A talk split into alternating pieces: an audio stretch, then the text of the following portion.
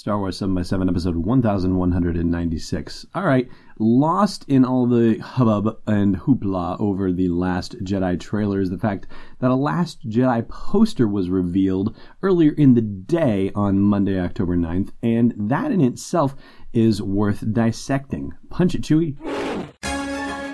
Hey there, this is Tim McMahon, Allen's co host from the Expanded Comic Verse podcast. But hey, you're listening to Star Wars 7 by 7 a daily Star Wars podcast, seven minutes a day, seven days a week. How awesome is that?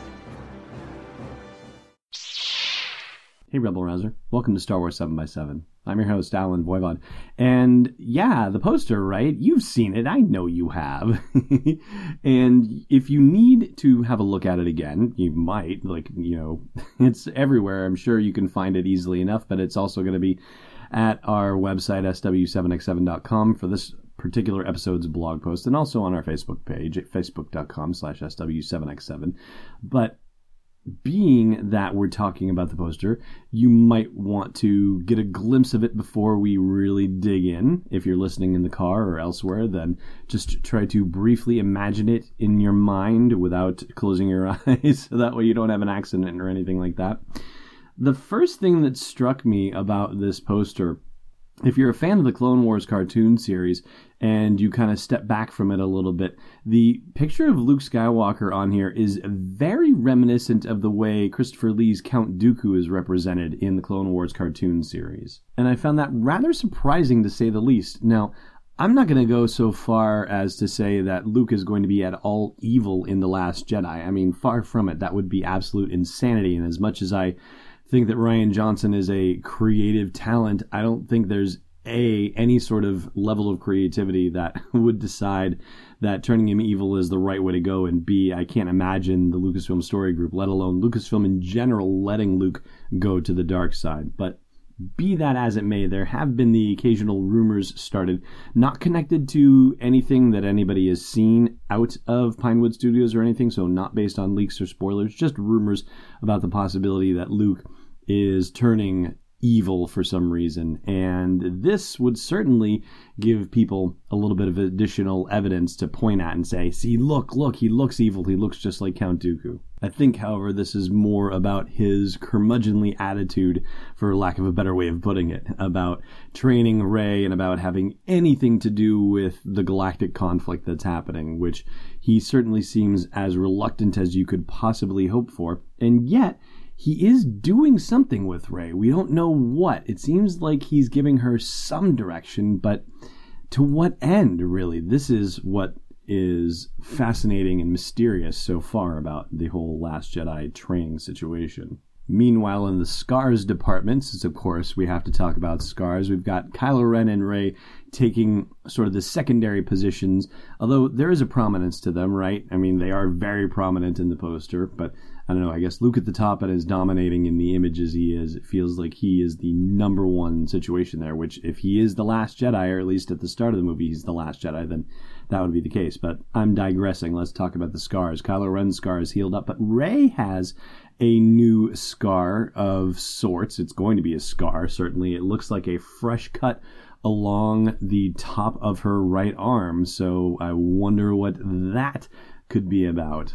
It seems like the only enemies that Rey is going to have anything to do with are Snoke and Kylo Ren and the elite Praetorian Guards. So can imagine that one of those 10, because there are eight Praetorian Guards, one of those 10 folks is going to land a blow on Rey somehow. That would be my guess on the matter. And if she actually does show up on Crait along with Chewie and a Porg to assist the Resistance, well, I suppose it's possible that she gets injured in a battle that happens there too. But I think the smart money is probably going to be on somebody high up in the First Order leadership chain. And then we have Carrie Fisher as Princess Leia Organa, now General Leia Organa. And I don't know about you, but I could stare at that photo of her for hours. It is just so compelling. There is something about her gaze, and I don't know, you know, maybe there's something that's affected posthumously by this, but there's a gravitas to her stare that is just utterly remarkable. And so, oh, man, it gives me chills every time looking at it. She is flanked by on her right side Chewbacca and Rose Tico, and on her left side by Brendol Hux. Excuse me, my apologies, Armitage Hux. Brendol's the dad, but this is Armitage, the son, and the elite Praetorian Guard. Incidentally, there's a photo of Rose in the new Star Wars Insider magazine that's just come out. And uh, let me double check the issue number because I just got it in the mail yesterday. Issue 176. And on her uniform, there's some Aurebesh that basically translates to landing officer. So I don't know if that's a. I think that's a resistance specific thing. It's definitely not anything that the uh, First Order is wearing because they don't have uh, Aurebesh in giant bold letters across their uniforms. They just have it on the cuff of their uniforms in a very subtle fashion. But I'm digressing slightly. As we work our way down the poster, we get to sort of what I would call the dynamic duos section. We've got Finn on the left and Poe on the right. We've also got BB 8 on the left and the new BB 9E, or BB Hate, as Rian Johnson likes to call him, over on the right. And then our original dynamic duo of C3PO and R2D2 also appear on the left, and they are opposed on the right side by Captain Phasma with her new and pointy spear. And whatever that sucker is, it seems to be an energy weapon of some kind because when Finn lays on that M, not the M6, I'm kidding, the AT-M6 confused with the Z6 riot baton. Just too many sixes in there for some reason. You know, I'm a sevens guy, right? The sixes are going to mix me up. Anyway, when Finn takes that Z6 to her and you know slams it down on the spear in the new trailer, that thing doesn't exactly break and it doesn't exactly you know give her a shock through the through the spear or anything like that. So apparently that thing is even more interesting than it looks already. And what I think is also fascinating about this poster is what's left out of it. So let's talk about that after the break. Stay tuned. Hey, Rebel Rouser. The Last Jedi is coming out in theaters in December, and so it's time for you to brush up on your knowledge of The Force Awakens. Luckily, I've got the thing for you. It's the unofficial Star Wars The Force Awakens trivia book. It's available on Amazon right now. Just go to sw7x7.com slash TFA to get right there. And inside you'll find more than 501 galaxy-spanning questions and answers about The Force Awakens. Again, it's the unofficial Star Wars The Force Awakens trivia book, sw7x7.com slash TFA. Welcome back. All right, so I know they can't include everyone on the poster because it would just become utter and complete insanity, but there are some notable exclusions on here, and I think the first one, the primary one, would be Supreme Leader Snoke. And we've gotten our first looks at him with Force Friday toys, and now in the Last Jedi trailer, we've gotten a glimpse of him.